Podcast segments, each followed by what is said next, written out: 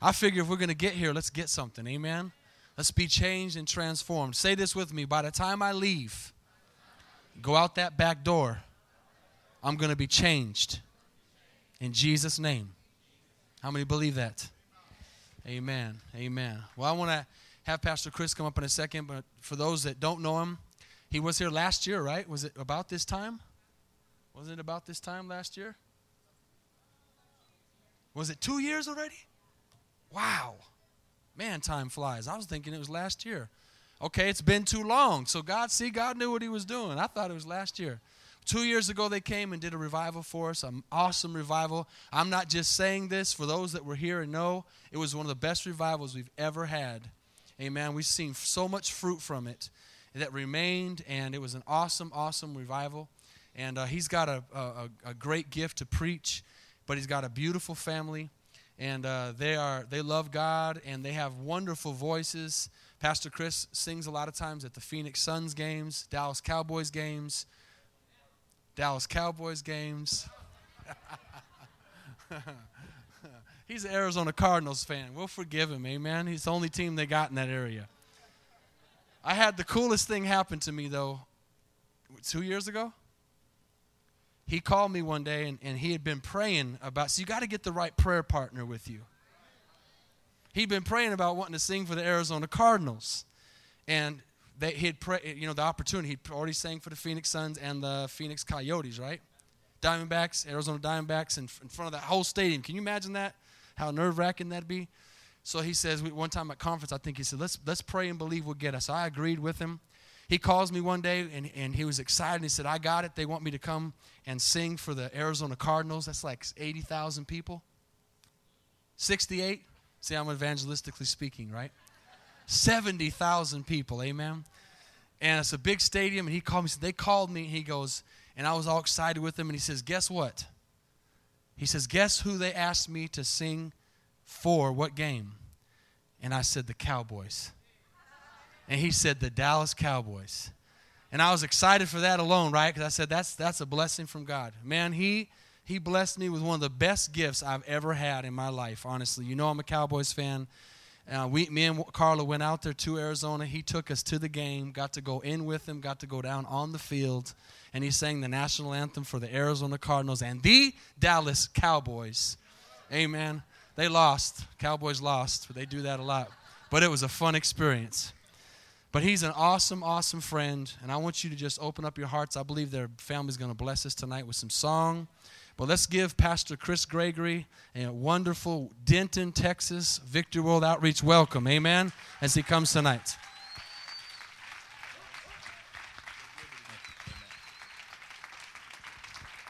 Praise God. It's good to be back here in Denton, Texas. I thought... As we were leaving Phoenix yesterday, I said, yes, we're going to get out of the heat. And uh, no, it's it's uh, it's not, it's no better here. So, in fact, it may be worse. It's one hundred, one hundred, one fifteen, one twelve in Phoenix, but I think it might actually be worse here. And so you can complain about it, or you can just use it as an evangelistic tool. And tell people, say, you see how hot it is out here? If you don't change, you're going to a place where this is like the Arctic Ocean. Amen. It's a blessing to be here again tonight. I'm going to ask my family, my lovely wife, and I don't know if all six of them coming, maybe five, possibly four of them are coming up to just sing a song up here with me tonight. Let's just give God praise for them as they come.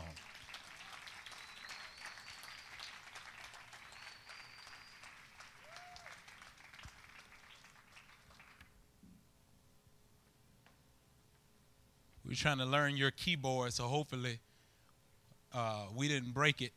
If we break it, if it's broke when we're leaving, when we leave, we didn't do it. Uh, can they use these mics right here? All right.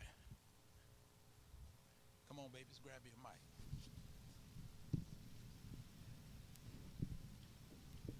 All right, we're going to sing a... Yeah, you should. Try. Try. ask you to stand with us here tonight. We got a little song. My wife wrote this song a year or two ago. We sing this song in our church. It says, "Send revival, Lord. Let it begin in me." Amen.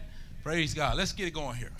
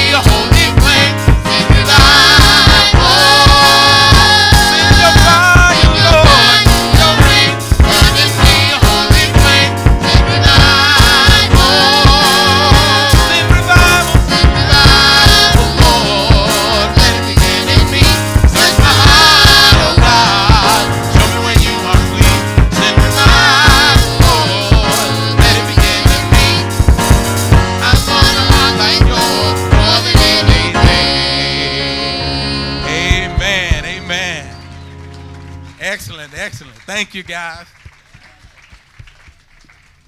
Thank you, baby.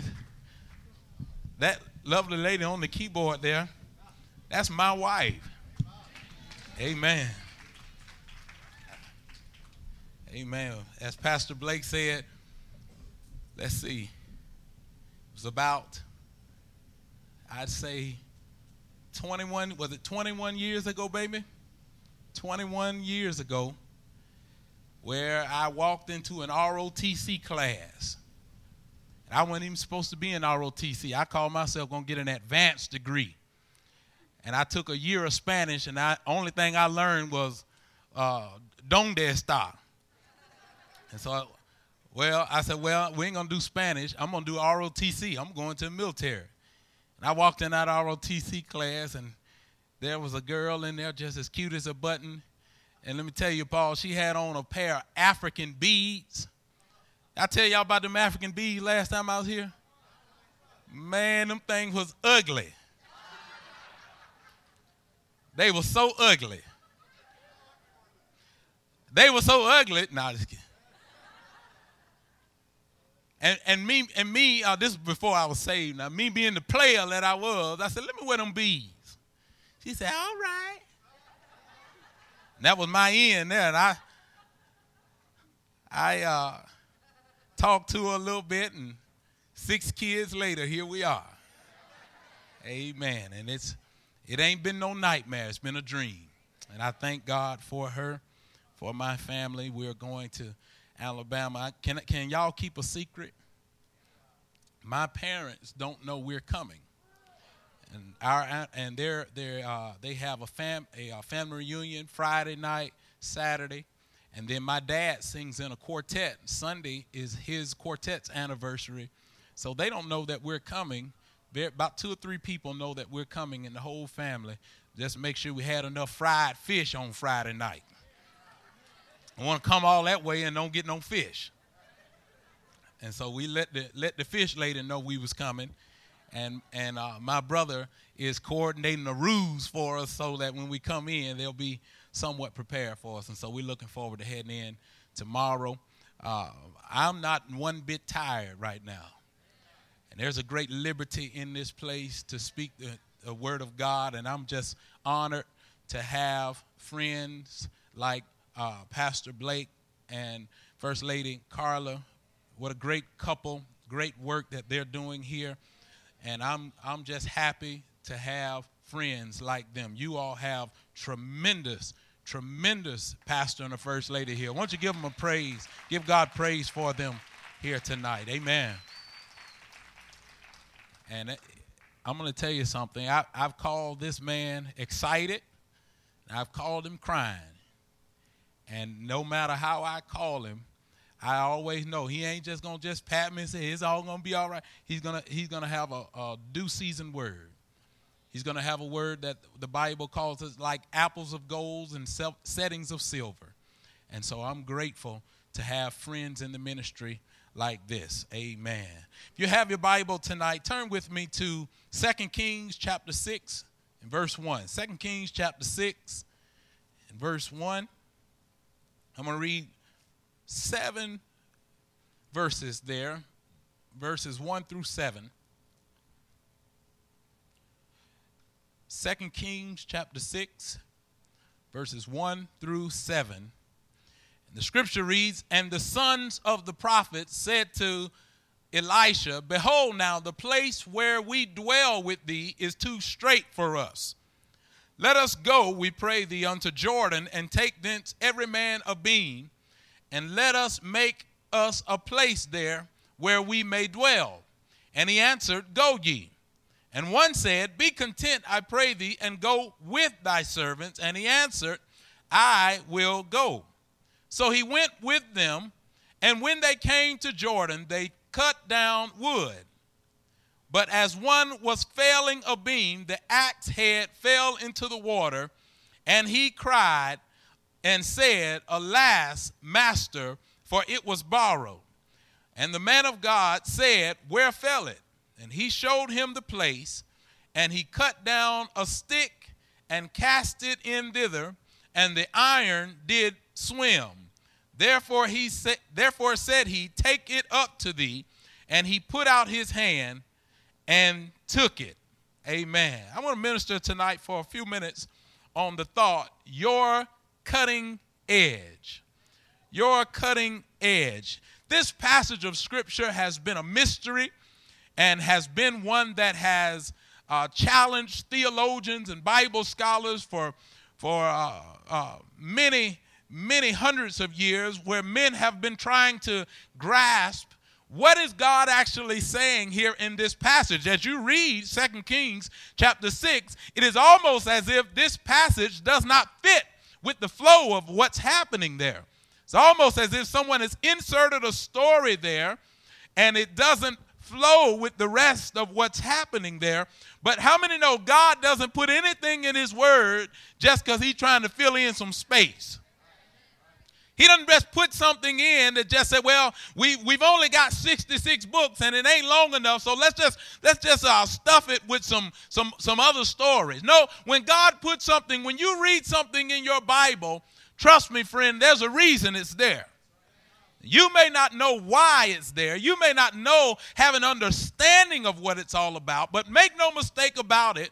It's every word, every word, every jot, every tittle in that Bible has a purpose. And it's true, so true here with this passage of Scripture here in Second Kings six, verses one through seven, where Elisha has a group of prophets, group of men who are there with him, disciples that are in the school of the prophets, and they are learning from him and receiving from him. And these men say th- that uh, our building is too small. This place where we are is too small here. Let's build us a larger place so that we can uh, stretch out a little bit. And Elisha says, all right, go ahead and build it. And they said, well, we're going to go down to the Jordan and cut down some wood, but we would like for you, Elisha, to come with us. And he comes with them. While they're there, they're cutting the wood. And this young man, he's cutting his wood. He's about his business. And while he's about his business, the axe head falls into the water. And may not seem like a big deal nowadays. You just run down to Lowe's or Home Depot or whatever place and pick you up another one. But back in those days, iron was a very precious commodity. And so it wasn't as easy as just running down to the local Walmart and grabbing you another one. And so he cries out, alas, my Lord. It wasn't ours. It was borrowed. It's a big deal here. Our cutting edge is gone. The thing that we're using for the ministry to uh, help us to build something here, that cutting edge is gone. And maybe you're here tonight and you sense your cutting edge is gone. I want to I want to encourage you tonight. You can get that cutting edge back. Maybe you're here tonight and your cutting edge is getting a little dull. Your in, the impact that you were making with the same measure of blow is not as impactful as it used to be. Tonight, God can sharpen that cutting edge. Maybe you're here tonight and you're on fire for God and you're excited about the things of God. Do you know the Scripture says, iron sharpens iron, so the man the countenance of his friend. And so tonight, it doesn't matter where you are. It's something here for you, because I want you to know tonight God has issued to every believer a cutting edge, a cutting edge. And so let's jump in it tonight. The central theme, I like to give a central theme. If you don't get nothing else, I'm from Alabama, so we, you know, we talk in small sentences. So if you don't get nothing else, get this.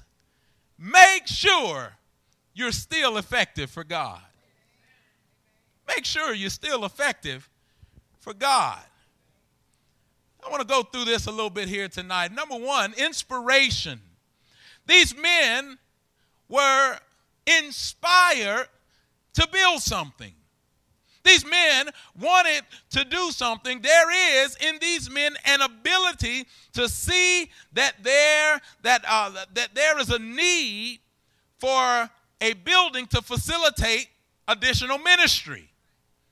In other words, where we're at right here is not conducive to what we're trying to accomplish. Maybe in your Christian walk, you've experienced this. You've been in a place in your life where where you are in that place in your life is not conducive for ministry. I remember when I was in Albuquerque, in, uh, in Okinawa, Japan, and my son Chris at the time, he's about two or three months old, and uh, I was smoking at the time, and God told me to stop dipping. If, if actually I was dipping, I started dipping to quit smoking. And he said, quit dipping. I was in a place that was not conducive for ministry. I was in a place where I could not be effective in ministry as long as I stayed in that place. As long as I was uh, dipping and sliding around the house and, and uh, smoking a cigarette here, as long as I was uh, rolling in my car and with my head down with my dip in like this, couldn't be effective for ministry. I remember driving down the on down the street on the base in Albuquerque, New Mexico, and, and I'd be smoking a cigarette, and I'd see somebody from the church, and I I'm about to burn myself up. In fact, I, I burned a pair of my, my uh, B D Us, my uh, military uniform one time because I was hiding my cigarette. I was ineffective in ministry. You ever been in a place where you're ineffective in ministry? You maybe God is, is, is pressing upon your heart to make some changes in your life, to do something different, maybe to cut off some friends, maybe say, you know what, you need to start hitting hitting morning prayer before service, or hitting a hitting a, a outreach or something, and you're rebelling against against it because you're in a place that's not conducive for ministry. Maybe there's behaviors that aren't conducive for ministry. These men were inspired. And I don't believe it was something that was just in them. They were inspired to get to a place that would facilitate a better ministry. They wanted to get to a place where they could be more effective in what they were doing. And so they saw a need. They said, this place where we're at is too small for us. Remember the, the, the prayer of Jabez? At one point, everybody was reading the prayer of Jabez and confessing it. I had my prayer of Jabez, reading and confessing. Jabez, the Bible says that God brought him into a large place. A large place. You know God will bring you into a large place. And it's so, I, I was I was sharing with our church this last week how, how much of a dichotomy it is, how narrow the road is that leads to eternal life, and few there be it that is that find it. And yet the, the life of the Spirit is a life of liberty. Pastor Blake quoted the scripture today, all things are lawful to me, but all things are not expedient. All things are lawful to me, but all things do not edify. And so we live a life that's so, so narrow. I was sharing with our church, you know, this, this greasy grace. We got we got lard grace, Crisco grace nowadays. Just you can just wallow in and just slosh around in grace now. It's so greasy, and, you know, anything can pass for grace. But that, I quoted that scripture to our church where the Bible says, judgment begins in the house of God, and if the righteous scarcely be saved, where shall the ungodly and the sinner appear? That don't sound like you can just swallow and squash around in it, just kind of fool around and dip dab in this and get a little bit into that and this and that and just kind of make it in. Sounds like exactly what God said. The righteous scarcely be saved. We're in an age right now, we got a lot of young folks in here. If you're a young person, raise your hand, just say, woo-doo. Some of y'all ain't so young, but you, you raise your hand anyhow. Praise God by faith. Just young people, the world's feeding you a bill of goods. You can do whatever you want to. Living for God is for old folks. Serving God is for folks that, you know, they, they can't uh, come in a club and, and get off like they used to. When you can't do that no more, when you lose your hair, then you can serve God. How many know God wants you young folks to serve God when you got a head full of hair? Is that right?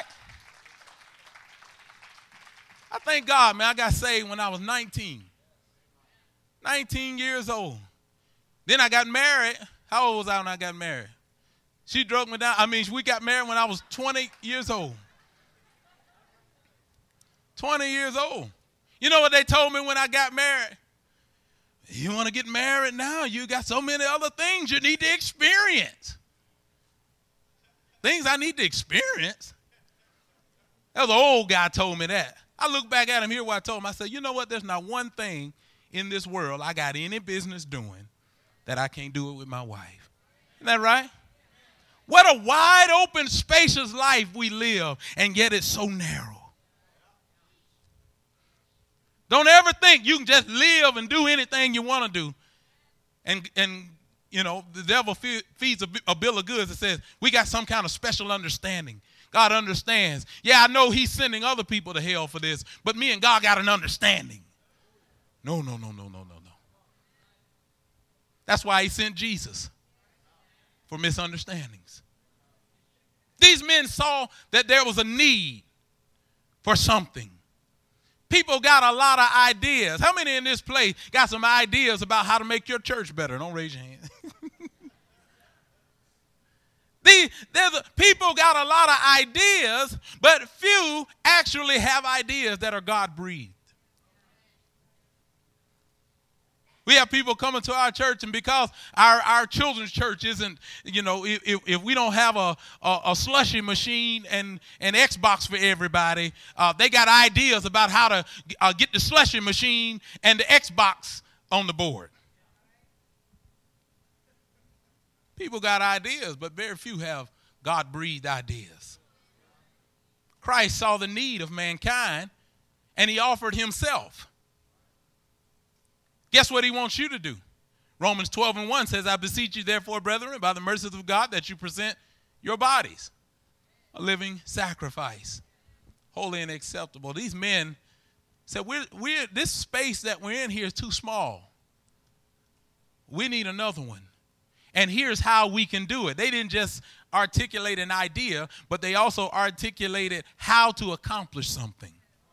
And I'm going to tell you something. A lot of folks got a lot of knee-jerk ideas, but God's looking for people that say, Pastor, here's what we can do, and here's how.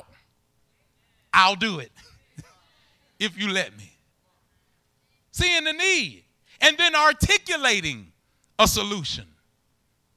Articulating a solution. These men said, said, Elisha, we've got a lack of space. We could go down to the Jordan and cut down some wood and build a bigger one. They were inspired. And I'm going to tell you something tonight. If you'll begin to pray and believe God, he'll inspire you. He will inspire you. He'll give you ideas. He'll give you strategies. He'll give you, he'll give you an unction to move in a due season. And you don't know how God is using your life to encourage somebody, to help somebody. We, when we moved to Okinawa, Japan, we learned maybe five or six years later that the pastor and that first lady were getting ready to close that church down. They thought God wasn't doing anything anymore. We came in and we didn't have sense enough to know that uh, churches had a certain type of children's church with the Xbox and the slushy machine. We thought nursery was just a little room in the corner where the kids, you know, just, you know, sat on the floor and they, they taught them Bible verses. That's all we needed. Isn't that right? Chris, all right. He made it. He made it without the Xbox. Amen. They said, we got an idea and we got a solution. And then they said, listen to this, and this is going to help somebody tonight. This is a Wednesday night crowd, so you, you're one leg up already. They said, listen to this. Can we go and do this? Ooh. In other words, what they're saying is, we want God's authority on what we're doing. We got people in our church. We had somebody recently just up and moved out of town. Didn't say a word. Just up, moved, gone. I heard it. You know, I, I could have been, I don't know what that group is. I heard it through the grapevine. You don't get up and just move without requesting God's grace and blessing. I'm going to tell you something. We live in an age now, and I know I know folks in Denton, Texas, they ain't like this, but this is how they do it in Phoenix. They'll just jump and jump and hop and skip and just do anything. They don't understand covering. Covering. And I'm going to tell you guys tonight, I've been, I got saved in nineteen ninety-five, and everybody that I know that's got, that got saved, and I've seen through the years with some longevity, every single one of them had a right relationship to authority. Every one of them. Our church is reading this book. I asked Pastor about it. He said he's read it. And so uh, it, it should be all right. This month, our church is reading this book by Watchman Nee, Authority and Submission. It's a great, tremendous book. If you're a rebel, you might get two, about two pages into it, and you be like, oh, this ain't got no Holy Ghost in it.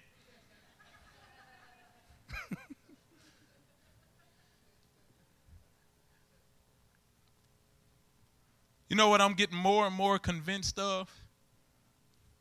People aren't going to hell because of certain sins. They're going to hell because of one sin, Rebellion.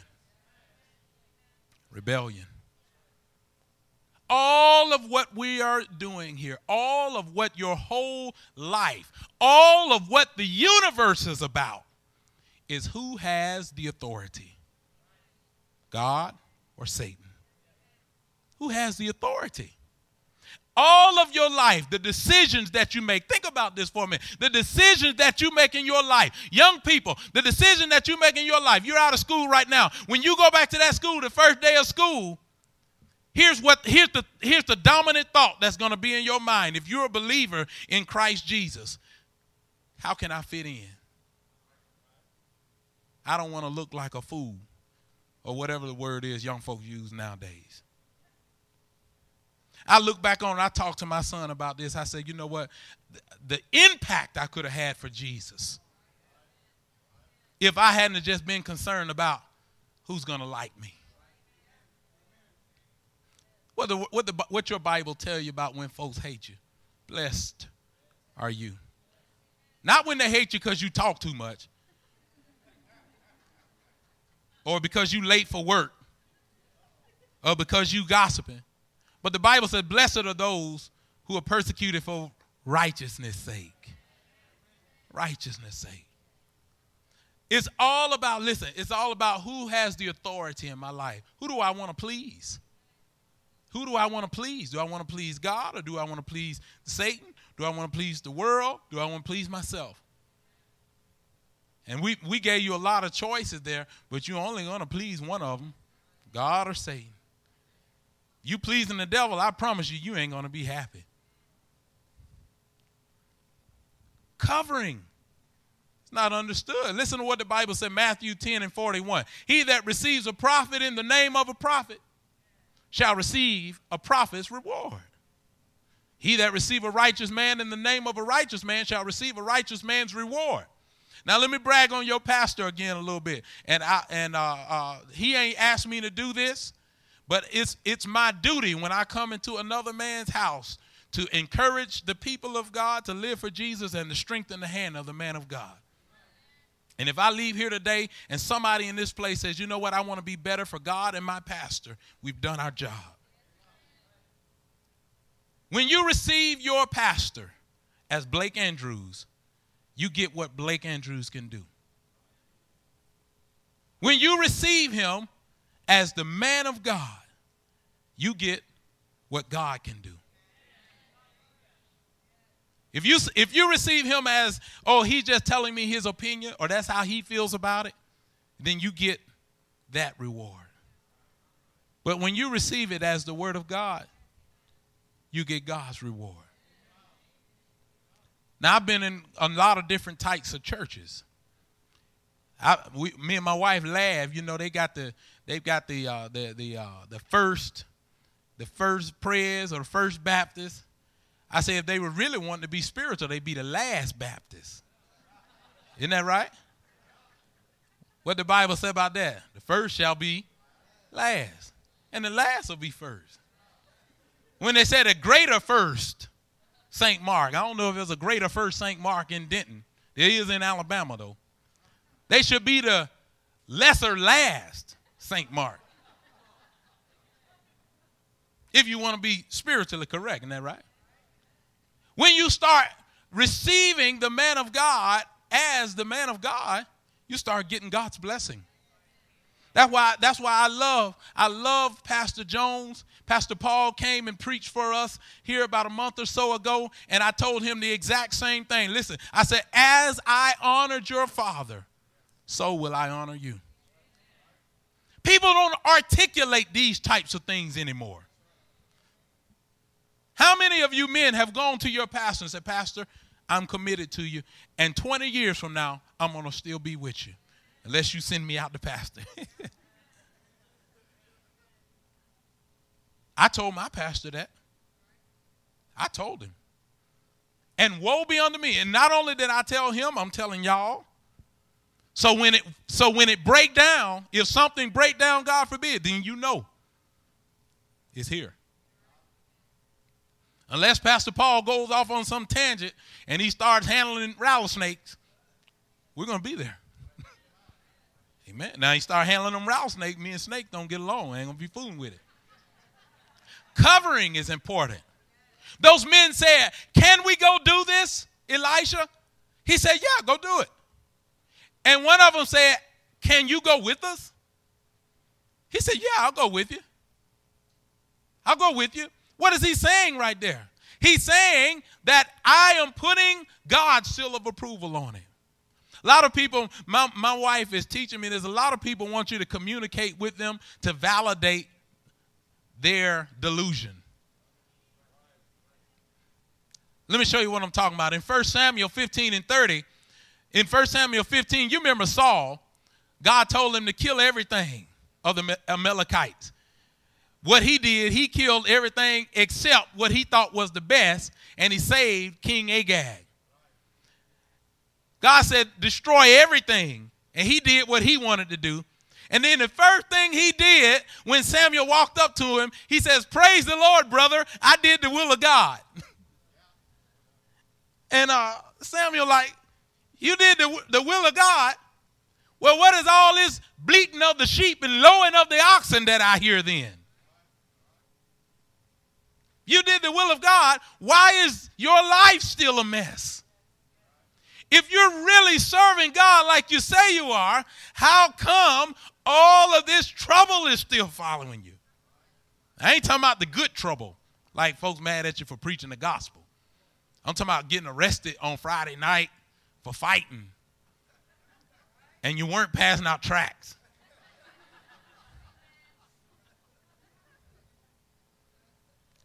These superstars nowadays, every superstar got a spiritual advisor, got some bishop on T V. Yeah, I'm the spiritual advisor for, uh, you know, drop it like it's hot, Shaniqua over here. I'm like, really? How can you stand there with that sinner and say you're spiritually advising them?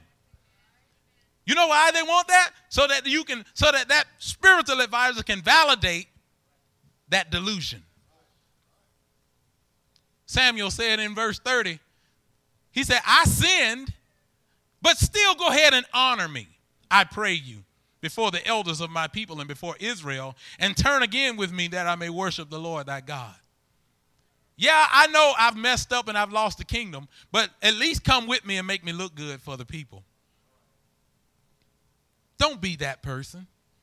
Don't be that person. Have a sincere, honest, right heart before God and before his people.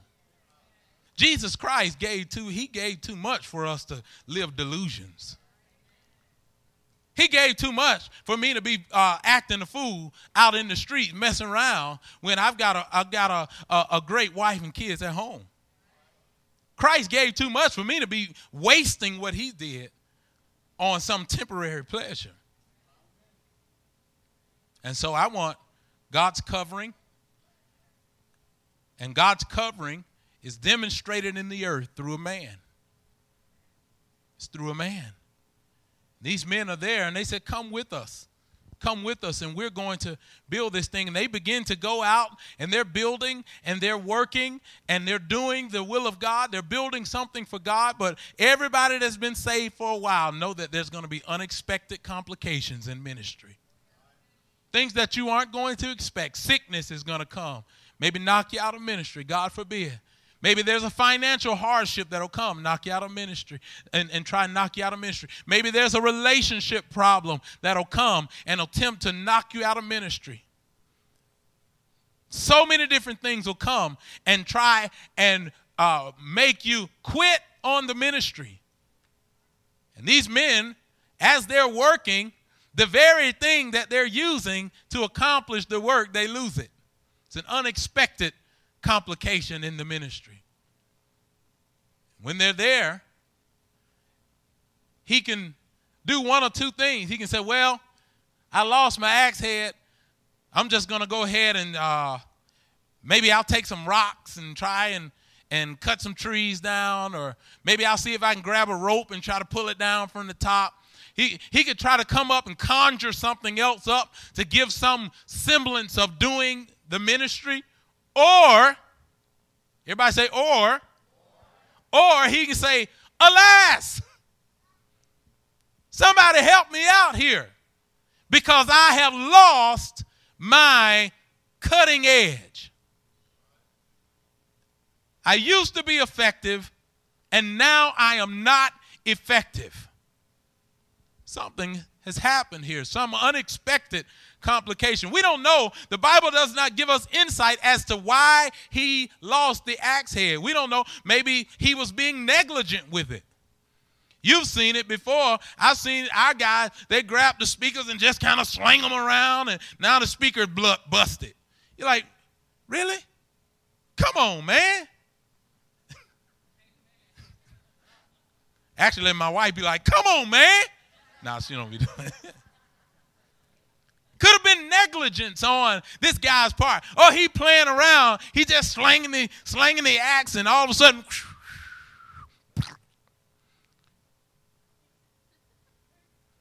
we don't know why the axe head came off. We just know he lost his cutting edge. And when the axe head is lost, what you do when that axe head is lost will determine what your life is going to end up being. When you get to that place where you're saying, God, I'm, I'm, I'm, it seems like I'm doing the same things. I'm doing the same stroke here. I'm still praying. I'm still reading. I'm still going to church. I'm still singing in the choir. I'm still ushering. I'm still tithing. But this motion that I'm doing right now, it does not have the same effect that it used to. Anybody ever been there before? I'm praying. I'm reading. I'm trying to be nice to folks. Trying. I don't have the same effect here that I used to have. The axe head is lost. And there's so many people that are living their life and they're going through the same motion as if they got a cutting edge, and all they got there is a, is a piece of oak wood just swinging it. Ain't making no impact, or they're not accomplishing one thing with their lives. But boy, they working hard and sweating and farting and carrying on. Just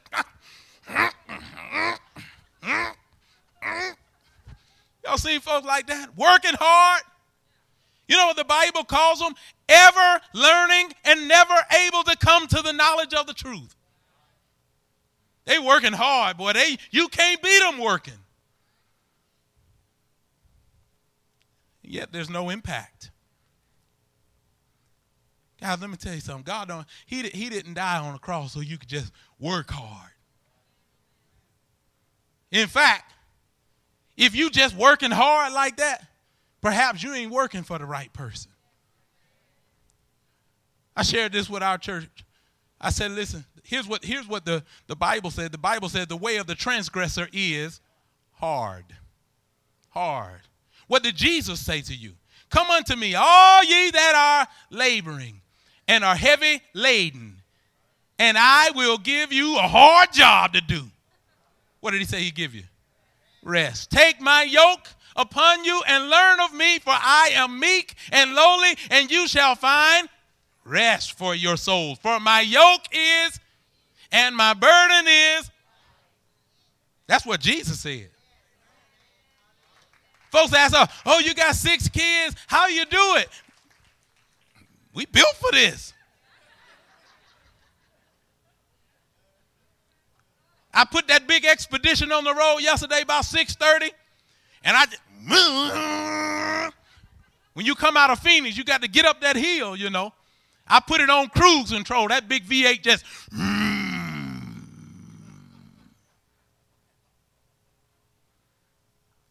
in the end, if somebody get in my way, I can, I can hit it again and go on down.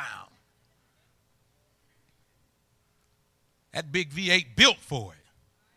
Now, I could take that V eight, I could take that big expedition, and I could get on up the road. But it, what if I got a Corvette? What's the fastest car, Chris? A faster one than a Corvette. Bugatti. I take that Bugatti now, and even though that expedition is coming on with it, mm, that Bugatti said, mm, why is that? It's built for it. Let me tell you something. When you're doing what God has created you to do, it ain't no, oh, oh, oh. You just, mm. That's why I got a smile on my face. I go in the back room and cry. I come right out and smile. Because when I go in that back room and cry, guess what I'm doing? Taking my burden to him. I take that burden to him. And when I do, when I take it in there, I drop it off. I take the pen out and I leave that hitch there. And I grab his yoke on the way out and just. But you know what some folks do? They, they hitch that trailer of troubles up. And they just drag that thing up that hill.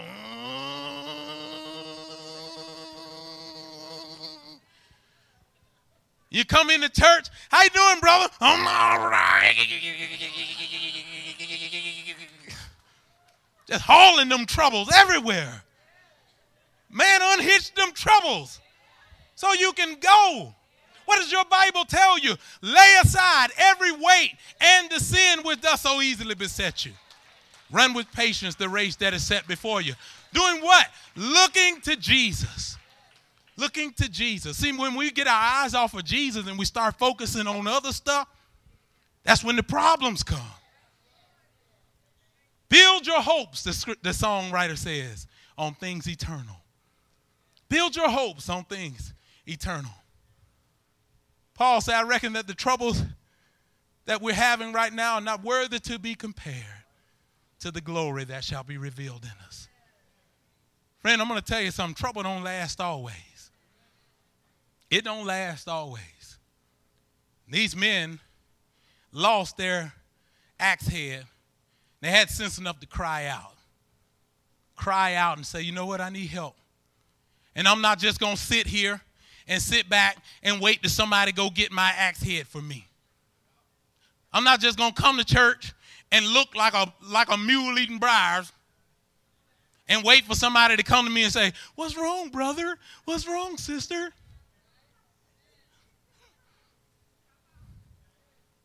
Don't do that.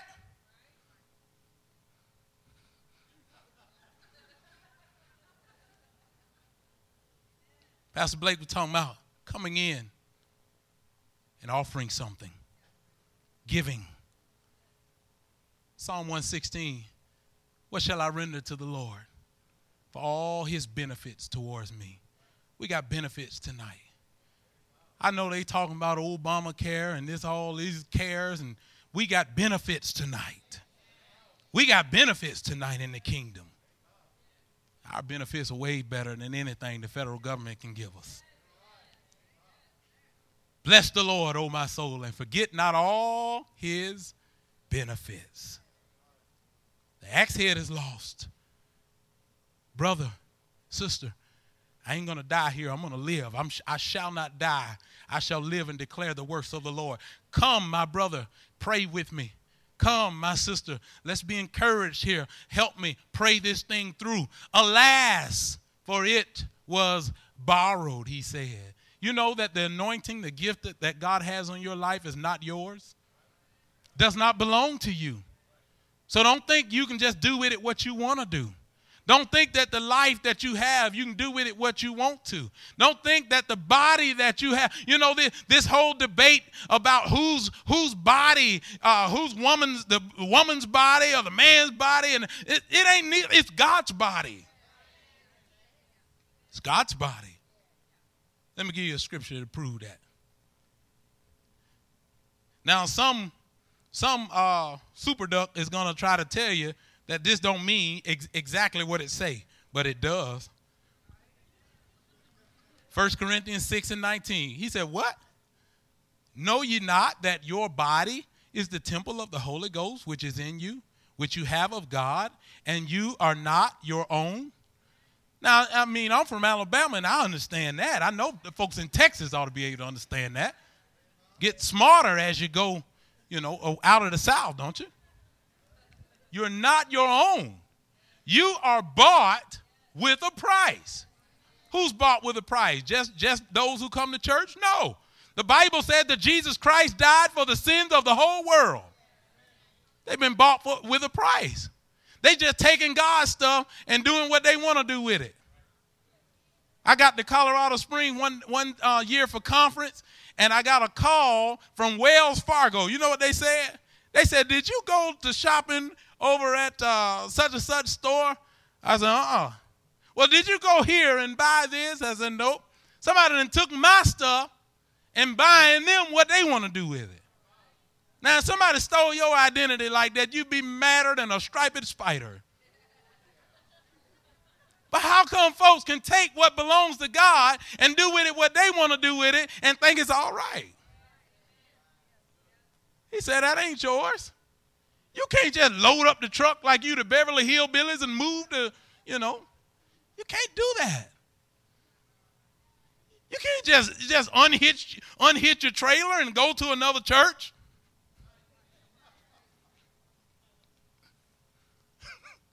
You can't do that. Who told you you could do that? People are people are usurping authority. Some, they're doing things that have not been granted. He says, my axe head is not mine. My capability, my ability, my usefulness, my value is not mine. Someone gave it to me. And if I'm now ineffective because I have lost what has been given to me, I need somebody to help me get it back. Amen. I submit to you tonight that God told you, walk worthy of the vocation wherewith you're called. He gave you a ministry. Committed to you a ministry, gave you a life that's worth living. Jesus Christ bought it with his own blood. He bought your axe head. Bought everything that makes you worth being alive right now. He purchased it with his own blood. Let me tell you something. Had Christ not gone to that cross, died on Calvary's cross, it would know it, you might well stop breathing right now. What did your what did the Apostle Paul tell you? He says, if in this life only we have hope, we are of all men most miserable. If all I got to look forward to is this world, you might well quit breathing. But we know if Christ rose from the dead, we too shall rise from the dead. Amen. And so we can sing that song. Because he lives, I can face tomorrow. Because he lives, all fear is gone. Because I know he holds my future. And life is worth the living just because the government going to give me a check and I'm going to be able to go and buy me a big screen T V. Don't say that. It's worth the living because my wife's going to be at home tomorrow. I thank God my wife's going to be be with me tomorrow. Before we came, we was at the hotel. I gave her a big old kiss and said, you know what? I'm looking forward to taking you home to your in-laws. They like her better than me. My parents like her better than me. I thank God that I got a great wife, great family. But listen, let me tell you something. If, if they don't go, I'm still going. You know what I tell my kids? If I don't go, you better go. Don't live your life vicariously through some most interesting man in the world or something. Live your life through Jesus Christ. Through Jesus Christ. You might be here tonight. We close. You lost your axe head. You lost your usefulness, your value. Doesn't mean you're not valuable anymore. It doesn't mean you aren't useful anymore. It means that there's something that God gave you. For whatever reason, it has been lost. And I'm here to tell you tonight that if it's lost, you can get it back. If it's dull, it can be sharpened. If it's sharpened, you need to be helping somebody else sharpen theirs. And I promise you, every person in this place falls into a category. Tonight, the Bible says in Second Timothy two and twenty, in a great house there are not only vessels of gold and of silver, but also wood and of earth, and to some honor and to some dishonor. If any man therefore purge himself from these, he shall be a vessel unto honor, sanctified, meet or ready for the master's use, and prepared unto every good work. Every good work. Bible says you are his workmanship, created unto Christ Jesus for good works, for good works. But you need a sharp axe head to be effective for God. I don't know where you are tonight, but in a moment we're going to pray a simple prayer. And if you're in this place tonight and you're not saved, you don't know the Lord Jesus Christ, friend, I'm going to tell you something. You working, you working like a one-armed paper hanger, and you ain't accomplishing nothing. Without Jesus Christ, you aren't accomplishing anything. Does it profit the man to gain the whole world and lose his soul? Or what shall a man give in exchange for his soul? Young people, listen to me now. You're not saved tonight. Christ came so that you could be useful. He came to give you value. He came so that you could glorify him. You're here, you're saved tonight, and you're sitting on your blessed assurance. God's saying, tighten it up. Maybe you're encumbered about with many things. You're worrying and troubled. You got that toe hitch and you drag down. Mm. Bring those burdens in these altars here in a minute. Drop them off. But don't just drop them off and go back to your seat and sit down. Before you go back to your seat, grab a hold of Jesus Christ's yoke. Strap that thing on. You'll find it's easy and light. You'll find it. Amen. You're sharp. You're on fire for God tonight. Man, somebody needs you. Say, God, use me as a vessel. Let's bow our heads in this place.